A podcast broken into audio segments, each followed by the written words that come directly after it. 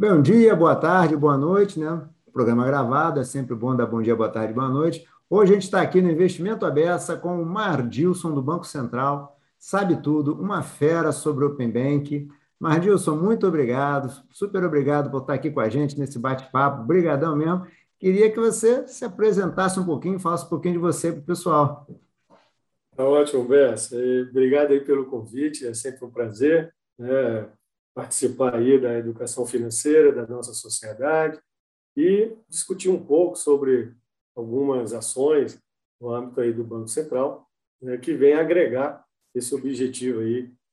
E eu vejo que você é um dos, digamos assim, patrocinadores e promotor, né, que é a educação financeira no país. Bom, eu sou Mardilson Fernandes Queiroz, sou consultor do Departamento de Regulação do Sistema Financeiro do Banco Central do Brasil. Eu sou engenheiro eletrônico de formação básica, estudei no ITA e trabalhei um bom tempo na área de engenharia, até que tomei uma decisão, não muito fácil, confesso, de virar funcionário público, né? E cá estou, no Banco Central, já aí uns 20 anos, mas confesso que foi uma decisão boa e acertada, tá? O Banco Central, de fato, me surpreendeu de forma positiva em termos de profissionalismo, formação das pessoas, né, a possibilidade, de fato, de você fazer algo bom para a sociedade, naquilo, claro, que é de competência dentro do perímetro regulatório do Banco Central, né, e realmente, assim, foi muito gratificante, tá? Em termos profissionais, e está sendo, né? Tive que abandonar minha formação de engenheiro, até adquiri o título de doutor em economia, até para fazer valer ainda mais a minha nova atividade no Banco Central, né? E estou aqui, né, no Banco Central aí, na frente aí de alguns projetos. Eu só não sabia que você tinha, então, enveredado depois pela carreira de economista. Parabéns, Mardilson. Você para ser funcionário do Banco Central, trabalhar no mercado financeiro, você tem que adquirir novos conhecimentos, e na engenharia, realmente, o foco é outro, né? Certo, mas certo. Parabéns. Muito obrigado. Parabéns. Não, é super legal esse depoimento, né? Super legal esse depoimento de que é uma... além de um órgão regulador, é uma grande empresa, né? Exatamente. Além de um órgão regulador, é uma grande empresa. Eu também tenho uma simpatia muito grande pelo Banco, um grande respeito pelo Banco Central do Brasil também. Acho muito, muito, muito legal mesmo. Mardilson, vamos falar um pouquinho de Open Banking, então? Vamos lá. Vamos lá. Eu queria começar contigo aqui o nosso bate-papo. Seguinte, eu sempre digo, o Banco Central tem tanta coisa para fazer, aliás, já faz muita coisa e tem muita coisa por fazer, como sempre, né? A gente sempre está sempre devendo alguma coisa, né? E aí ele colocou na prioridade dele o Open Banking. Por quê? Por que o Open Banking é tão importante? E até te aproveito para tirar uma curiosidade, Open Banking e Open Finance são a mesma coisa? Se puder responder as duas aí nesse nosso bate-papo. Então, começando pela última, eu diria que uma está contida na outra, né? O Open Banking está contido no Open Finance. O Open Finance, ele é um escopo mais amplo do que o Open Banking, tá? E, de fato, né, o projeto Open Banking no Brasil, ele já nasceu dentro de um escopo que é o Open Finance, tá? Ah, legal. Se você, depois a gente vai discutir um pouco aí as fases, os cronogramas, vamos observar que o que está dentro do projeto é muito amplo e, de fato, extrapola os simples dados de atividades bancárias, típicas de atividade bancária. A gente adentra em vários outros segmentos, né? Por isso, aí, adequação, né, para Open Finance. Ah, entendi. Mas, em termos de ideia, é a mesma, né? O que muda são os escopos de dados. São o escopo dos segmentos do mercado financeiro de capital que está inserido dentro do projeto, né? Ah, mas entendi. A ideia é a mesma. E por quê, né? Você perguntou o porquê, né? O Banco Central partiu para isso. Bom, o Banco Central, ele, historicamente, ele está aí sendo sempre colocado na mídia a questão da eficiência, da concorrência, né, de melhores serviços no âmbito do sistema financeiro, né? Isso tem sempre sido uma tônica aí ao longo dos anos, e não é só no Brasil, né? E essa questão de eficiência, competitividade, maior inclusão, e melhor qualidade dos serviços financeiros, ele é uma tônica discutida no mundo todo, tá? E com o advento da tecnologia, né, nesses últimos anos, se a gente for ver mais precisamente nesses últimos 5, 7 anos, e a evolução tecnológica de telecomunicação, de computação, né, da informação, tem evoluído muito. O que chegou a um estágio, o que se permite você pensar em uma nova forma das instituições se relacionarem. E tendo como poder de controle sobre esse relacionamento os clientes, né? Colocar o cliente no, digamos assim, na cadeira principal, e a partir das suas decisões, né, provocar uma ação entre instituições financeiras. Vamos lá. Com a tecnologia e com os objetivos que eu falei aí, que o Banco Central sempre é demandado pela sociedade, né, brasileira, competição, inovação, eficiência, inclusão, tá, e qualidade do serviço, chegou o momento de a gente, então, criar uma nova, eu diria assim, uma rede que interconecta as instituições bilateralmente, né, de forma padronizada, e que essa rede ela tem um objetivo principal de de permitir o compartilhamento de informações e serviços e produtos entre instituições. Então, primeiro, o Open Banking é, de fato, criar esse ambiente tecnológico de forma padronizada e com escopos bem definidos. A padronização ela não é só do aspecto tecnológico, mas, inclusive, na parte de negócios, tá? Em que, uma vez que o cliente starta um processo, um contrato, um novo relacionamento, essa instituição que ele está startando, iniciando esse novo relacionamento, ou prospectando um novo relacionamento, né, aquela instituição possa adquirir informações sobre ele, né, em qualquer instituição que o cliente tenha algum histórico, algum tipo de relacionamento, né? E isso acontece por meio dessa rede, né, que está sendo montada, em que as instituições, de forma bilateral, elas vão trocar informações a pedido do cliente, tá? E dentro de um processo padronizado, seguro, tempestivo, rápido e eficaz.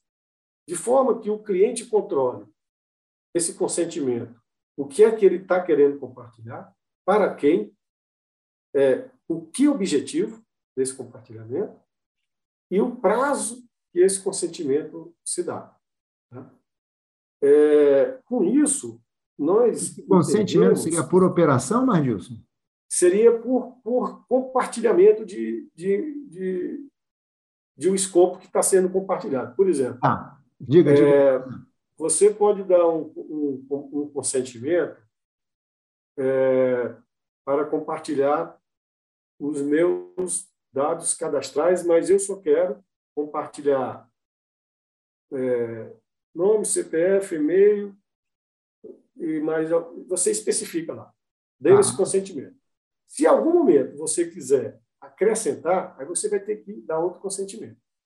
Mas esse consentimento ele pode ser dado por um prazo determinado. Isto é, esse meu consentimento vale por 6 meses. Ou esse consentimento é só para agora. No máximo, é até 12 meses que a norma permite. E aí depois você tem que, se quiser, tem que renovar. Depois, a cada 12 meses, se você quiser renovar, tem que renovar. Contudo, a qualquer momento, o cliente pode tirar esse consentimento. A qualquer momento, isso ele vai fazer, quer seja pela instituição na qual ele está iniciando o relacionamento ou quer seja pela instituição onde ele já tem relacionamento. Ele pode derrubar esse consentimento a qualquer momento. Com isso, a gente dá um novo, digamos assim, um novo desenho, uma nova forma, uma nova possibilidade das instituições se relacionarem entre si e, principalmente, com os clientes.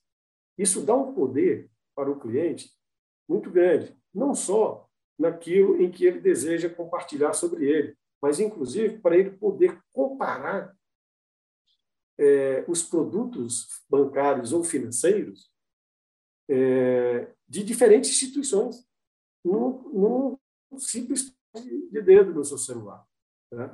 Então, o Open Banking ele vai permitir isso. Comparabilidade de produtos, comparabilidade em termos de quê? Termos e condições,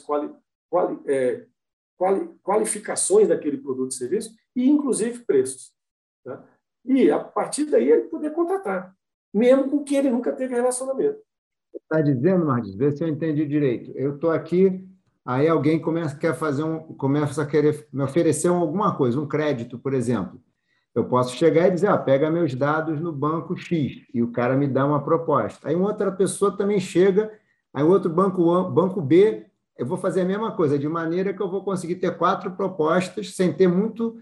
O banco A, onde eu tenho relacionamento, passou todas as informações para o banco B, C e D, eu comparo as 3 propostas e a proposta que provavelmente meu banco vai fazer também quando vê que eu estou sendo acessado. É isso, mais ou menos? É isso. Isso daí é uma das, digamos assim, das facetas que advém com a implementação e a maturação da rede, do sistema Open Banking. Mas ele não para só nisso, você continua aí, então. Pode. Primeiro que o céu é o limite em termos de criatividade do mercado, uma vez que a rede esteja implantada. Mas a gente já vislumbra, e o próprio mercado já vislumbra várias decorrências, e formas aí de ofertar, de relacionar. Por exemplo, como eu falei, bem simples, comparação de produtos. A gente, em algum momento, vai aparecer um trivago de serviço financeiro. Tem um trivago de hotéis, vai ter um trivago de serviço financeiro. Outra coisa, você vai ter plataformas ou aplicativos, soluções para auxiliar o cliente em uma única interface, ele poder ter todo o seu gerenciamento de operações de crédito, conta bancária, quer seja conta de depósito à vista, investimentos, cartão de crédito, seguro, qualquer que seja o produto no âmbito do perímetro do mercado de capitais e financeiro, de seguro, numa única interface. Não importa se esses produtos estão sendo ofertado e disponibilizado por diferentes instituições. O Open Banking permite estar tudo isso integrado em um único interface do cliente. Além do que, novos produtos podem surgir, tá? Com essa rede. Né? Como eu disse, o céu é o limite. Tá? A criatividade vai depender da criatividade do mercado. Às vezes eu ouço falar que você vai, por exemplo, você tem conta num banco e você vai poder, por exemplo, você tem cartão de crédito num banco e vai poder pagar com o dinheiro de conta corrente do outro. Se você autorizasse, ó, faz um débito na minha conta lá para pagar o meu cartão. Isso. Até fechar um contrato de crédito ou adquirir um investimento vai ser mais simples por meio, né, dessa rede compartilhada e padronizada do Open Banking, Open Finance. Tá? Tá. Agora, isso não é da noite para o dia. Né? Isso não, é todo um processo de desenho e implementação. Deixa eu te fazer uma pergunta, Mardilson. Eu imagino que Chacrinha dizia que na televisão nada se cria, tudo se copia, né? E, obviamente, quando copiar, a gente sempre tenta copiar melhor. Que experiências no mundo vocês se basearam? Assim? Qual é a referência para o Open Banking hoje? Assim? Quando a gente começou a discutir Open Banking, obviamente, a gente já estava tendo algumas iniciativas, aí, principalmente na Europa. Tá?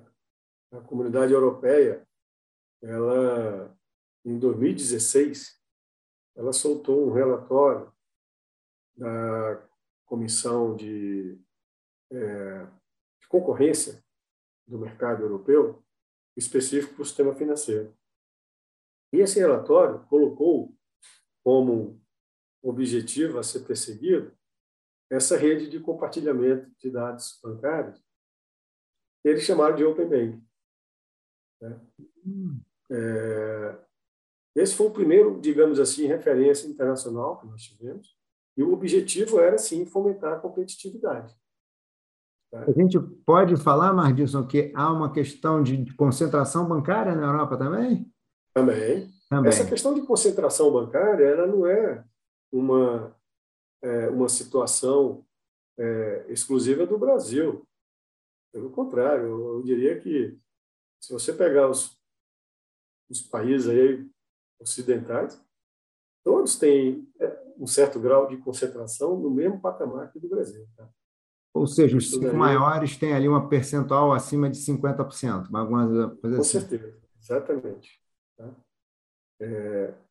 O que isso não impede que você consiga um certo grau de competitividade, maior eficiência e melhor qualidade de serviço e preços. Tá? Só que você precisa derrubar barreiras. E aí é onde vem o Open Finance e o Open Banking. Derrubar essas barreiras, ajudar a derrubar essas barreiras. Que barreiras? Então, dos motivadores foi competitividade. Informação é o cerne da questão, né? Sim. Em todo segmento, principalmente no financeiro. E o que é que o Open Finance está fazendo? Comoditizando a informação, tornando commodity. Não importa onde ela esteja, ela é de propriedade do cliente. E o cliente vai decidir se ele vai compartilhar a informação, não importa onde está, para quem ele quer iniciar um novo relacionamento. Então, isso dá realmente uma nova dinâmica mercadológica, assim, realmente, eu diria, disruptiva aí ao longo do tempo. Tá? Mas, voltando, a Europa foi a nossa referência, principalmente ali os principais países da Europa e a Inglaterra, depois do Brexit lá, a Inglaterra continuou com o projeto, mas olhando só a Inglaterra, não mais dentro da comunidade europeia. Tá? E a Inglaterra passou a ser referência. A Inglaterra que é referência? Passou a ser uma das referências. Tá? Por quê? Porque eles fizeram algo a mais do que na Europa não tinha sido previsto inicialmente. É o quê? É a padronização. Eles simplesmente, a Europa simplesmente compartilha. Mas não se preocupou em definir padrões. Padrões de mensagem, padrões de informação. De mensagem, tanto do aspecto tecnológico como do aspecto negocial, de modelo de negócio. O que é que eu quero dizer de modelo de negócio? O escopo de dados. Tá. Como é que digamos assim, o conjunto de informações, de que forma todos trabalhar com a mesma denominação, o mesmo entendimento, né? De forma que o desenvolvedor que vai usar essas interfaces do Open Banking, que são as instituições que estão no mercado, ela não precisa se preocupar se a API é do banco A ou do banco B. É o mesmo tipo de interface. O que muda é que o banco, mas o que ele vai puxar de um ou do outro, a forma como ele vai inserir a interface no algoritmo dele, do programa, é a mesma, não importa o banco. Tá. API seria isso, só para o pessoal ficar... Quem nos ouve, API é essa interface, é um programa? É a interface. É um programa tá? Que segue um protocolo reconhecido internacionalmente. Tá? Protocolos esses que, sobre aspecto de segurança, de qual o formato de comunicação, qual o tipo de comunicação, qual a linguagem da comunicação, né? E, inclusive, padrões em escopos de dados que irão fluir nessas interfaces. Tá? Então, as API é um programa em que, ao usar esse programa, você conecta dois sistemas e eles vão se conversar. Tá. Por meio dessa interface. Então, as APIs são as interfaces e, no âmbito do Open Banking, é o cerne da questão. Elas são, digamos assim, conectores, plugs, que vão ligar uma instituição à outra. Ah. Só para você ter uma ideia, hoje nós já temos desenhado, mas ainda está em fase de lançamento toda, mais de 30 interfaces. Só para você ter uma ideia. 30 interfaces? 30 plugs. Interface conta corrente para investimento. É isso. Tipo A, investimento tipo B, cartão de crédito. Mais dados cadastrais, e por aí vai. Nossa. Então, a gente sempre faz analogia, essas interfaces é como um plug de tomada. É um cabo HDMI de conexão de vídeo entre televisão e equipamentos. Se você olhar aquele cabo, aquele plug, ele tem vários terminais e cada terminal tem uma função específica. As APIs é a mesma coisa, as interfaces são a mesma coisa, só que ela não é física. Ele é um programa. Né? Você não vê fisicamente a interface, você vê o script, o programa dela, e que você usa e insere no seu software. E, a partir daí, o seu software vai se comunicar com outro sistema usando essa interface. E o outro sistema sabe que tem que devolver para você toda vez que você chamar ele. Ou seja, banco A, B, C ou D, cada um tem a sua estrutura, seus sistemas, mas eles vão poder se falar porque eles vão sempre usar, compartilhar as mesmas APIs. Exatamente. Todos são obrigados a implementar o mesmo tipo de APIs, não importa o legado deles. Esse é o charme das APIs, tá? Olha só, não, isso aí... Da evolução tecnológica que fez com que a gente chegasse no momento que estamos agora. E aí, quando você fala que você tem... Botando aqui no linguajar fácil, você fez um dicionário de dados, que você diz quais são os dados e você diz como é que é o formato do dado, e você fez aqui depois uma estrada de ferro para o dado trafegar. É isso aí. É mais ou menos isso. Não tem desculpa. Quando eu escrevi aqui que cadastro é isso, e cadastro tem que ter essa informação. E ele vai trafegar por esse trilho aqui. É isso aí. E a Inglaterra... trilho bilateral. É bilateral. Por favor, explica aí. É bilateral entre as instituições, né? Não existe um centralizador disso. Né? As informações fluem direto da instituição A para a instituição B. Não existe intermediário no meio. e você também não tem o risco de ter um banco de dados centralizado, com informação Exatamente. De todo mundo, nada disso. Nada disso. Os dados continuam dentro das instituições como estão hoje. Foi engenhoso, hein, Mardilson? Então, por isso que eu digo, é uma grande rede descentralizada, né, com plugs padronizados, né, e tudo isso para atender o cliente. Tá. Deixa eu te fazer uma pergunta. E na Inglaterra, em que estágio que está lá na Inglaterra? Eles começaram muito tempo antes da gente, já estão colhendo algum resultado? Sim, eles começaram, digamos assim, efetivamente em 2018, né? E ainda estão em processo de evolução, tá? Esse é um outro ponto interessante. Um país pequeno, começou em 2018, está certo. E ainda estão em processo de evolução. Mas isso não é novidade. A gente sempre fala. O Open Banking, o Open Finance, ele não termina nessas datas que está estabelecido nas normas do Banco Central. Essas datas são o começo. Ele é vivo. Ele vai estar sempre evoluindo. Ou porque houve uma atualização de algum dos protocolos envolvidos nessas interfaces, ou porque foi vislumbrado um novo escopo de informação que não tinha sido pensado, né? Ou uma nova forma de você permitir, por exemplo, né, portabilidade de crédito dentro do Open Banking vai ser um clicar de dedo, né? Só que isso tem que ser pensado dentro dos protocolos do Open Banking, né? Então, o Open Banking ele não para de evoluir. É natural, né? Como toda rede, como todo ecossistema, ele não é estanque, né? Por quê? Porque, primeiro, que a tecnologia evolui, quer seja por quesitos de segurança, quer seja por quesitos operacionais e de eficiência, e quer seja por modelos de negócios que surgem e que vão demandar novas interfaces. Então, nós construímos uma estrutura de governança que permite isso. Essa estrutura de governança, ela é definitiva do Open Banking. Então, explica um pouquinho o que é a estrutura de governança, só para a gente tangibilizar. Como eu disse, não existe intermediário no meio dessa grande rede, certo? Certo. Banco com banco. Tudo descentralizado. Tudo descentralizado. Mas tem que haver uma coordenação muito forte para que, primeiro, para desenhar especificações das interfaces.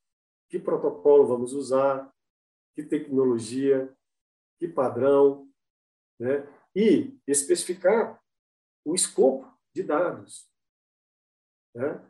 E especificar a jornada do cliente. Porque, repito, tudo isso é para atender o cliente. O cliente vai navegar e, em algum momento, a instituição com que ele está navegando vai acionar uma interface do Open Banking. E, em algum momento, ele vai ser redirecionado para outra instituição, para ele, tudo isso ali, online.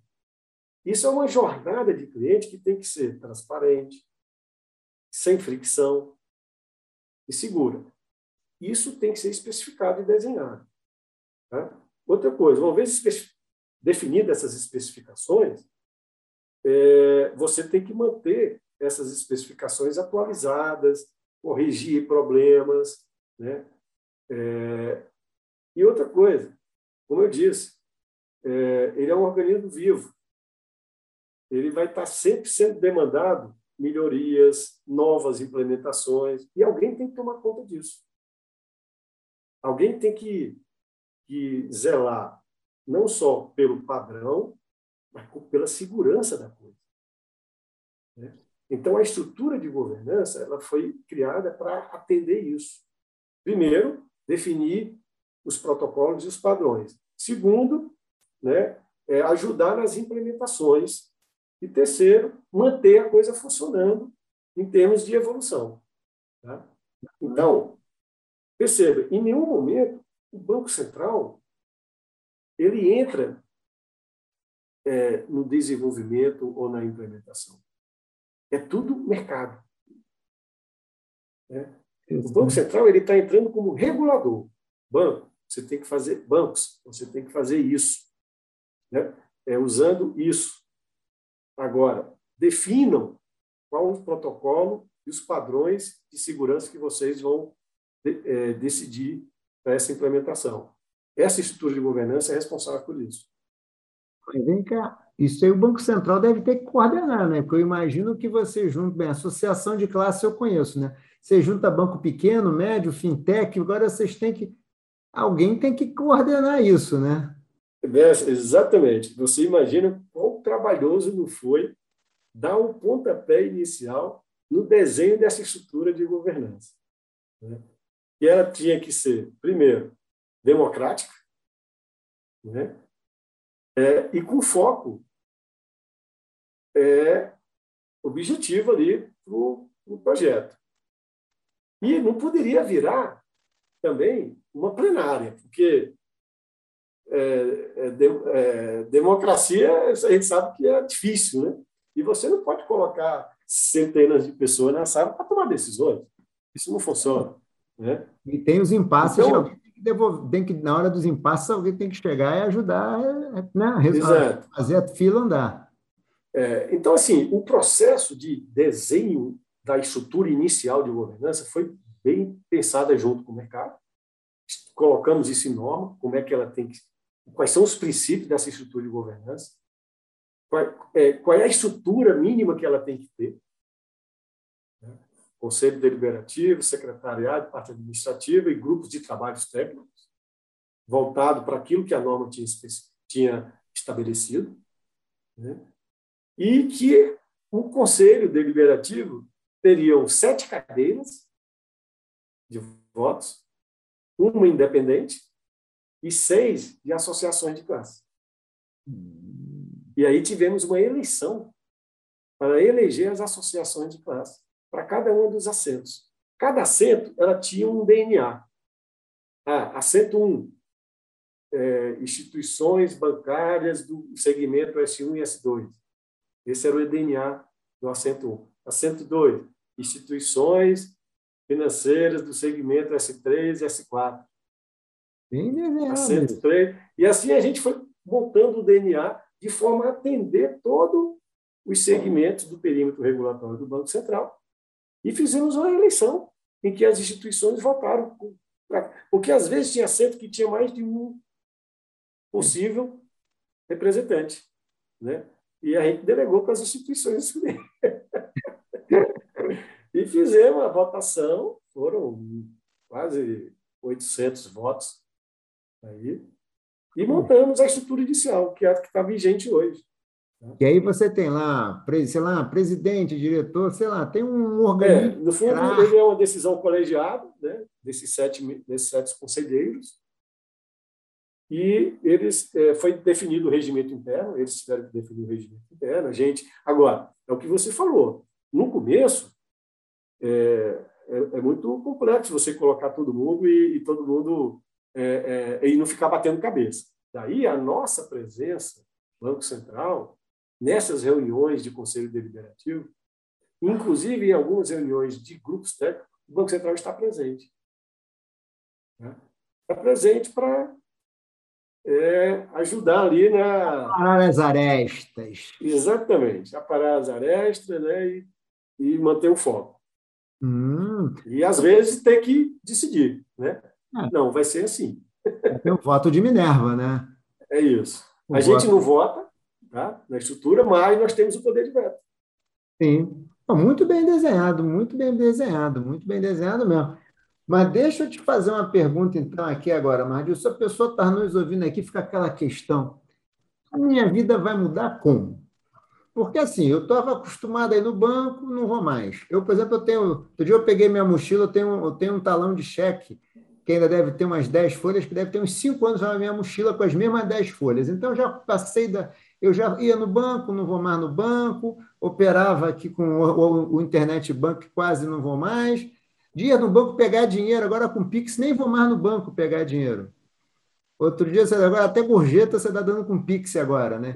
Então, Agora a pergunta é como é que a vida da pessoa vai mudar? Eu vou separar essa pergunta em três. Tá bom. Vai mudar? Como e quando? Tá bom. Tá?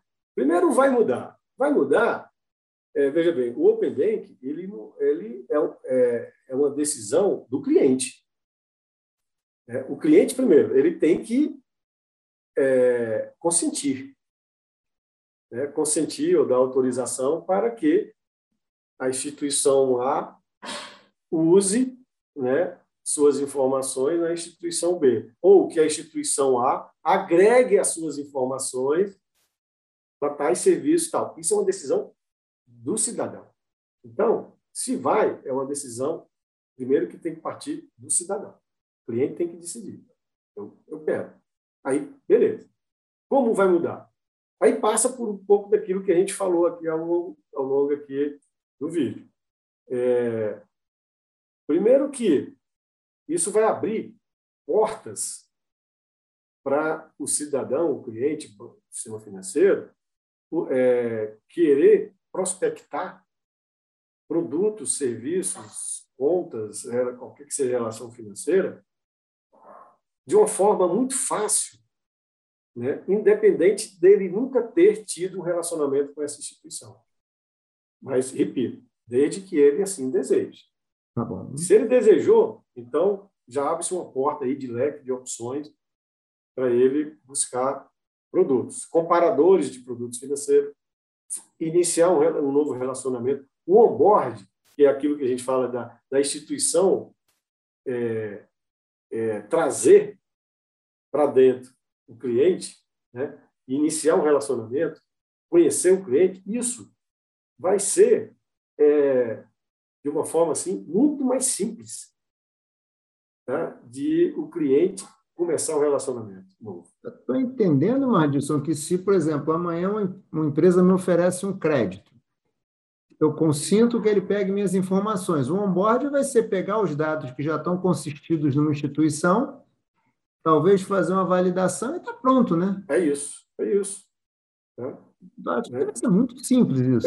Isso derruba barreiras, de um cliente, da instituição, buscar informação sua, porque hoje ele depende muito de você ir lá na instituição ou entrar no aplicativo e responder formulário, preencher formulário, vai ter custo do sapato aí, que talvez você tenha que se deslocar. Isso tudo cai, Ok, mas isso é tudo? Não. Novas formas e novos produtos e novas formas de se relacionar também vai acontecer. A jornada do cliente no serviço financeiro vai ficar totalmente digital. Você vê, eu falei há pouco tempo aí, poxa, eu estou com crédito nessa instituição, mas eu acho que na outra eu consigo um crédito melhor. Isso daí ele não precisa sair de casa. No aplicativo, ele vai olhar, verificar, confirmar e está feita a portabilidade do crédito.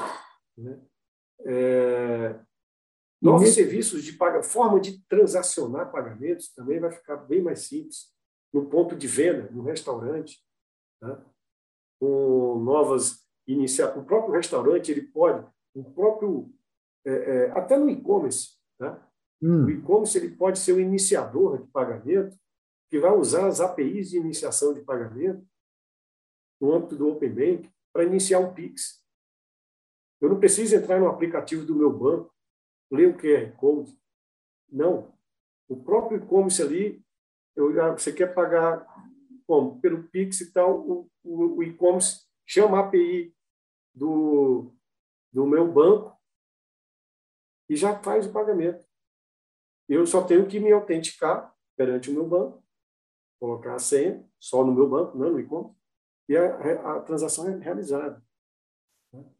Como se eu estivesse comprando, daqui a pouco chega para mim, digita a tua senha e paga. É isso. Acabou. É isso. Aí você confirma o valor, a loja que você está comprando. Quem inicia o pagamento, o processo é o e-commerce. É o e-commerce, direto com o seu banco. Só para dizer, ó, meu banco é esse, tal, tá, dá o consentimento lá para o banco, deve ter alguma... No próprio aplicativo deve ter alguma coisa de consentimento. No próprio aplicativo, é isso. Já vai lá, consentiu, pegou o dado, passou a senha, já paguei. É isso. Isso, inclusive, para o seguinte... Não, mas vai, continua, Mardilson. Eu ia falar apenas que, inclusive, no ponto de venda presencial também, tá? Não só no virtual, no e-commerce. Nossa! Ou seja, a competitividade, eu imagino, eu estou vendo assim, uma competitividade que vai aumentar bastante, ou seja, você vai incentivar muito, que acho que está lá no objetivo inicial, como você falou, quando contou a questão do CAD, chamado CAD europeu, vai... É isso. Competitividade vai aumentar muito, porque agora assim, a barreira... Porque, assim, na minha leitura, assim, tinha uma barreira à entrada enorme antigamente, você precisava ter agência, né? Então, o cara não tivesse agência, não... Muitos anos atrás, um fator para decidir onde você ia abrir sua conta bancária é, bom, mas se eu fizer uma viagem para tal lugar, não, pô, tal lugar o banco não tem, tal lugar não. Tem que ser um banco que tem agência no Brasil inteiro, que eu posso estar não sei aonde, precisar de dinheiro e tal. Já não é mais isso. Acabou, né? E com o Pix isso acelerou muito, porque você ainda tinha que ir no caixa automático pegar dinheiro. Hoje não mais. Qualquer lugar. Você está num restaurante em Paraty, que é verdade, posso pagar com Pix? Pode. Você paga com Pix. Né? Agora você está dizendo, mais ainda, assim, em qualquer lugar que eu esteja, eu posso contratar qualquer serviço, inclusive de um banco concorrente, de uma fintech concorrente, sem fazer nada, dando um consentimento e digitando uma senha. É isso. Tá? Você imagina, você tem um relacionamento com a fintech de crédito, ou com um moedeiro eletrônico, tipo PayPal, Mercado Pago, né? Mas você precisa armazenar recursos lá da conta pré-paga, ou quer investir na fintech de crédito, a famosa SCD ou CEP, né? Dando um exemplo aqui específico. E, só que o seu recurso, no momento, está no banco A. Você não precisa sair do aplicativo da SCD, da fintech de crédito, ou do moedeiro eletrônico, e ir no seu banco, fazer a transferência. Não, você está ali no aplicativo do moedeiro eletrônico, qualquer que seja, ou SCD, ou CEP, fintech de crédito, dali você já starta. Meu banco, transfira tantos reais aqui para a SCD. E pronto. Sem sair do aplicativo da instituição que você está ali se relacionando. Outra coisa, eu estou no como ainda, né? Não cheguei no quando. Outra coisa é, o Open Finance, ele não é só informação e dado, é movimentação de recursos. A gente falou do dinheiro, mas não fique atento só ao dinheiro. Os clientes têm ativos financeiros, têm investimentos financeiros, têm CDB, têm LF, têm LCI, LCA, têm uma cota de fundo. Isso daí entra no mundo do Open Finance de forma que você possa utilizar esses seus recursos, ativos financeiros ou valores imobiliários, de uma forma bem mais simples. Não importa onde ele esteja custodiado ou por quem emitiu. É possível, no âmbito do Open Finance, você utilizar esses seus recursos em benefício para você contratar um crédito, em benefício para fazer um outro investimento do Tesouro Direto, por exemplo, no âmbito de uma corretora, né? Onde você aloca esses seus ativos financeiros como garantia. Eu posso, num site de uma corretora, por exemplo, comprar uma LFT, vamos supor, para isso, nesse mesmo aplicativo, eu te digo para sacar o dinheiro de um CDB do Banco X, que ao mesmo tempo já sacou o CDB do Banco X, eu já comprei LF aqui. É isso. Ou, às vezes, você quer só vincular aquele CDB a uma garantia dessa operação para compra, uma vez que você já tem algum dinheiro aportado lá na corretora, mas você precisa aumentar a garantia, por algum motivo, você faz a vinculação. Né? Com recurso assim, em outro banco. E com recurso custodiado em outro banco. Tá? Isso é como, né? Isso são alguns exemplos, mas, olha, é o que eu falei. O céu é o limite. Tá? Agora, o quando... a gente... isso é um processo que está em andamento. Né? E tem que ser implementado por partes. As complexidades vão aumentando, né, em função da implementação de fases mais simples. Né? Então, eu diria que nós começamos agora, em 2021, né, o processo do Open Finance,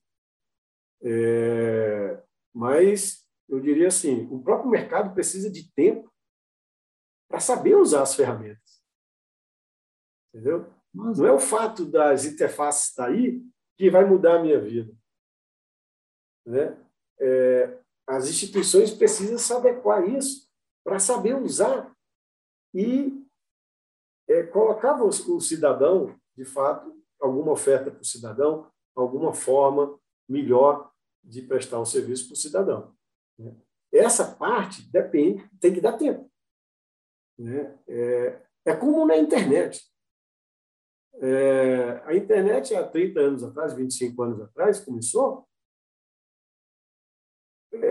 e até surgir as primeiras soluções práticas, ela não foi imediata, né? Pelo contrário, demorou bastante tempo, né? Essa ferramenta que nós estamos usando aqui é fruto, né, de algum desenvolvimento feito em cima da internet. Sim, sim. Mas ela não surgiu na época que a internet foi lançada. Na época que a internet foi lançada era o e-mail, né? O e-mail era o grande negócio. Agora, exato. E para lá, depois começaram os sites de busca. Você pode buscar. E hoje em dia, você falou, hoje em dia você faz falar, a sua vida está na internet. Né? Então, o processo é o mesmo. Né? A gente está montando as bases para que o mercado vá surfar junto com os clientes nesse novo fundamento aí, no âmbito do sistema financeiro. Então, isso não é... Começou o Open Banking, a vida do cliente mudou. Não, não é assim. Diferente do Pix, né? O Pix é um produto em si.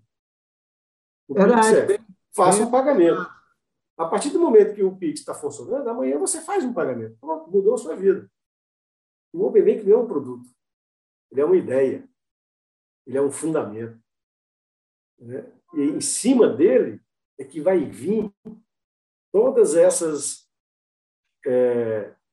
funcionalidades que a gente deu aqui alguns exemplos, mas que o céu é o limite, e vai vir surgindo com o tempo.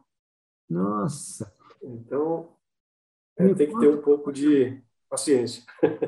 Como é que é o cronograma, assim? Quando vocês olham assim, cronograma a gente sabe que é uma coisa tentativa, não necessariamente ele vai ser realizado e tal, mas ele é um guia, né? Ele nos guia, né? É isso. É um guia porque todo planejamento você tem que ter, né? O guia. Isso não é diferente...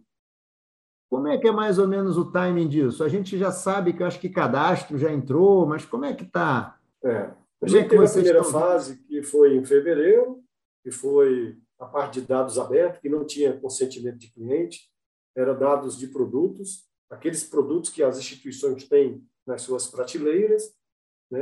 São dados relativos a termos, condições e distribuição de frequência de tarifas de cada um dos produtos, né? Mas sem informação do cliente. Eram dados abertos. Essa fase foi concluída em fevereiro. Só para ter uma ideia, essas eram mais ou menos umas 15 interfaces que foram desenvolvidas. E só para ter uma ideia, tem uma média de 4 a 5 milhões de chamada mensal do uso dessas APIs. No mercado, só da fase 1. Que é dados abertos. Que, em teoria, é uma informação meio assim, me dá um cadastro de produto. Tem 4 milhões de chamadas mês. O mercado está prospectando. O mercado está testando essas interfaces. E entenda, mercado, as próprias instituições estão conhecendo melhor o seu concorrente, né? Aplicações, plataformas de desenvolvedores estão testando as interfaces para montar algum produto, tipo um comparador de serviço financeiro. Isso está acontecendo, né? Questão de tempo aí começar a sair alguma coisa. A segunda fase começou agora, dia 13/8, tem 2 semanas, né? E começou com dados cadastrais, né? Aí entra o consentimento do cliente. O cliente tem que consentir, autorizar na outra instituição, e o dado do seu dado cadastral, aquilo que ele selecionou, flui de uma instituição para outra. Tudo isso de forma ali automática, né? E o mais simples possível. Isso está acontecendo agora, está tendo ajuste entre as instituições, algum detalhe da interface que não saiu como esperado, questão de padronização ali, de interpretação de fazer o programa, mas só para ter uma ideia, só na semana passada tiveram 3 mil compartilhamentos de dados cadastrados de clientes entre instituições. Eu considero muito, porque, veja, em uma semana do lançamento, né, uma coisa que nem as instituições estão prontas ainda para usar. Você está naquele período que, na verdade, está todo mundo tateando, né? Então, na verdade, todo mundo tateando. E só para tatear já foram 3 mil. Nessa fase, Hudson, qualquer pessoa pode ser chamado a... Estou aqui... Você quer compartilhar os seus dados comigo? Isso pode acontecer nessa fase? Pode. Só que tem que ter um objetivo específico por trás, né? Porque ninguém compartilha por compartilhar. Sim. Até pela Lei Geral de Proteção de Dados, o compartilhamento ele tem que ter um propósito específico. Então, alguém tem que ter um propósito para você... Alguém me pediu o compartilhamento. Tá. Alguns bancos já estão colocando nos seus aplicativos no menu compartilhamento, né, de dados para ele lhe oferecer produto. Já tem bancos colocando isso nos seus aplicativos. E aí qualquer um vai poder fazer, entendeu? Instituições reguladas, né? Tá.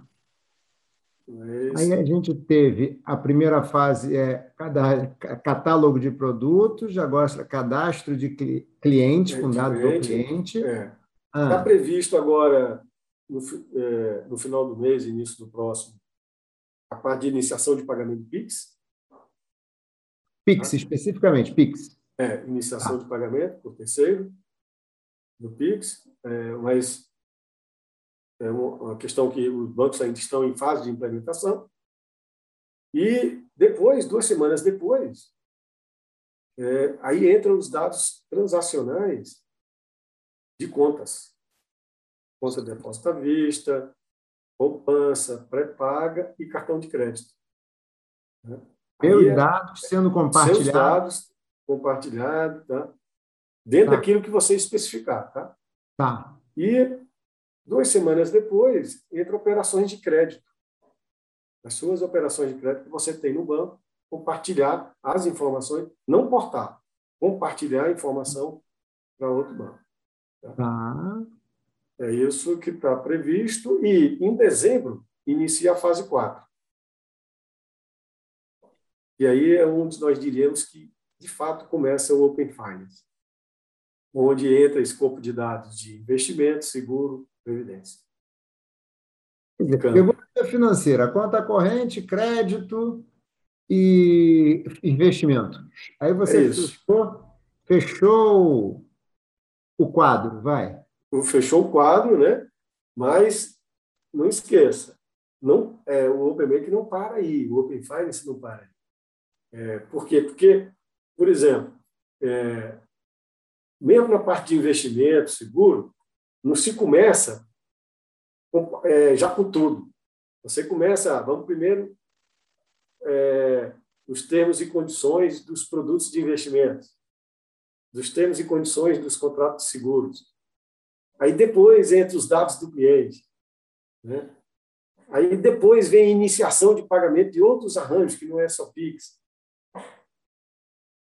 Aí depois vem outra proposta, oferta de crédito. Né? Vamos desenhar interfaces para que, por meio de um correspondente, uma plataforma de correspondente, consiga ofertar para o cliente, tá? Desde que os bancos com que aquele correspondente tem parceria, a melhor oferta de crédito do cliente. Aí o cliente decide se vai querer contratar com o banco A, B, C ou D, e aí ele entra em contrato, aí ele segue a contratação nos moldes do banco que ele escolheu, mesmo sem ele nunca ter tido um relacionamento com aquele banco. Uau! Então, assim, é longo, a estrada é longa. Não, aquele seu exemplo da internet eu adorei. Eu acho que você deu um exemplo maravilhoso, a internet. Só quem viveu sabe. Eu me lembro até hoje, em 1995, quando aquelas histórias, né? Você compra o seu primeiro computador pessoal para ter em casa e na época tinha internet, aí você instala com aquele modem que fazia até começar lá, a iniciação de comunicação, né? Exatamente. E hoje aqui que a gente está falando, como você falou com Zoom e tal, eu vou acabar aqui, vou gravar, a gente vai botar, vou fazer baixar o arquivo aqui do Zoom, já vou subir para a nuvem. O negócio é o que você falou, o céu é o limite, né? O céu é o limite. O céu é o limite. Realmente, daqui, eu diria que daqui 6 meses, 1 ano, a gente já vai estar falando de uma forma mais, digamos assim, poxa, realmente aquilo é só o começo, né? Ou ainda estamos só no começo, tá? Porque o próprio mercado vai evoluir e vai demandar mais coisas. Isso é natural, a gente sabe. Daí onde volta a questão da estrutura de governança, porque a sustentabilidade desse ecossistema ele tem que ser mantido, né? Em todos os seus aspectos. Sim. Né? Não, ou seja, diga. Atualização, novas interfaces e segurança. Sim. Não, acho que é o que você falou, a estrada é muito longa, tem que ter uma governança presente para garantir que isso, que o Open Banking ele evolua como aquela árvore que vai crescendo bonitinha, né? Você vai fazendo as podas, ela vai crescendo bonitinha, não ficar cheio de galho assim, tem que ter uma estrutura de governança, né? Para que ele cresça de maneira saudável e tal. Exato. E ela tem que ser, basicamente, tem que ter diversidade e tal. Por quê? Porque é muita coisa, visões diferentes, é muita coisa para se decidir. Precisa realmente ter um conjunto de visões complementares grandes para conseguir entender assim, para que lado é o melhor, qual é a melhor evolução, a evolução mais sadia, né? Acho que está certíssimo. E não tem investimento público aí nessa. Interessante isso. É tudo mercado. É muito interessante o que você falou, hein? Na verdade, o Banco Central, ele, basicamente, ele deu a diretriz e disse, ó, agora sigam. Né? É isso. E é muito interessante. O que tem que tirar o chapéu, principalmente para os grandes bancos, que, em tese, são os que seriam, digamos assim, contestados, né? Isso. Tem o potencial de ser contestados, são os grandes bancos. Mas reclamaram, pô, tal, gritaram, pô, tal, mas vestiram a camisa. Vestiram a camisa. Eu acho que é aquela situação, né, Mardilson, assim, tem horas que é melhor você não brigar, né? Se não pode vencer, junte-se a ele, né? É isso. Acho que foi isso. Perceberam que o Banco Central estava falando sério. É isso. Não. Eu vou dar aquela pressionada e tal. Não deu certo. Acho que a gente tem que fazer mesmo. Vamos embora. Faz parte do jogo, né? Faz parte do jogo. Faz parte do jogo. Mas eles estão bem imbuídos, tá? O cronograma é bem desafiador. É muito desafiador. Quando você contou aqui, eu fico imaginando que isso aqui é, sei lá, conseguir cumprir esse cronograma é uma tarefa de Hércules, é o 13º trabalho, né? O 12º, né? O 12º trabalho de Hércules, né? Mais ou menos.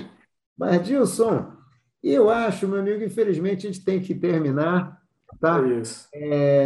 Queria te agradecer muito esse papo aqui, tá? Foi um papo, foi ótimo mesmo, super legal. Queria saber se você tem alguma mensagem final que você gostaria de deixar, alguma informação que você acha relevante aqui para o nosso público. Olha, essa aí é sempre um disclaimer final que eu faço, o Open Finance, ele é um processo evolutivo, ele é um fundamento, ele é uma ideia. Ele não é um virar de chave no que, a partir do momento que, digamos, iniciou, o mundo mudou, né? Ou o cliente vai ter um novo produto. Não é assim, né? Até pela proposta, né, e a envergadura que é o projeto, ele é, sim, a criação de fundamentos para que o sistema financeiro evolua, né, tendo como centro o cliente. Isso é um processo que depende da curva de aprendizado das próprias instituições que compõem o sistema financeiro e da educação dos clientes, né? De ele saber, né? E ele saber que agora ele tem o poder do controle dos seus dados. E ele a decisão está nele de fazer melhor uso disso, né? Mas, para isso, as instituições precisam também estar preparadas para isso. Então,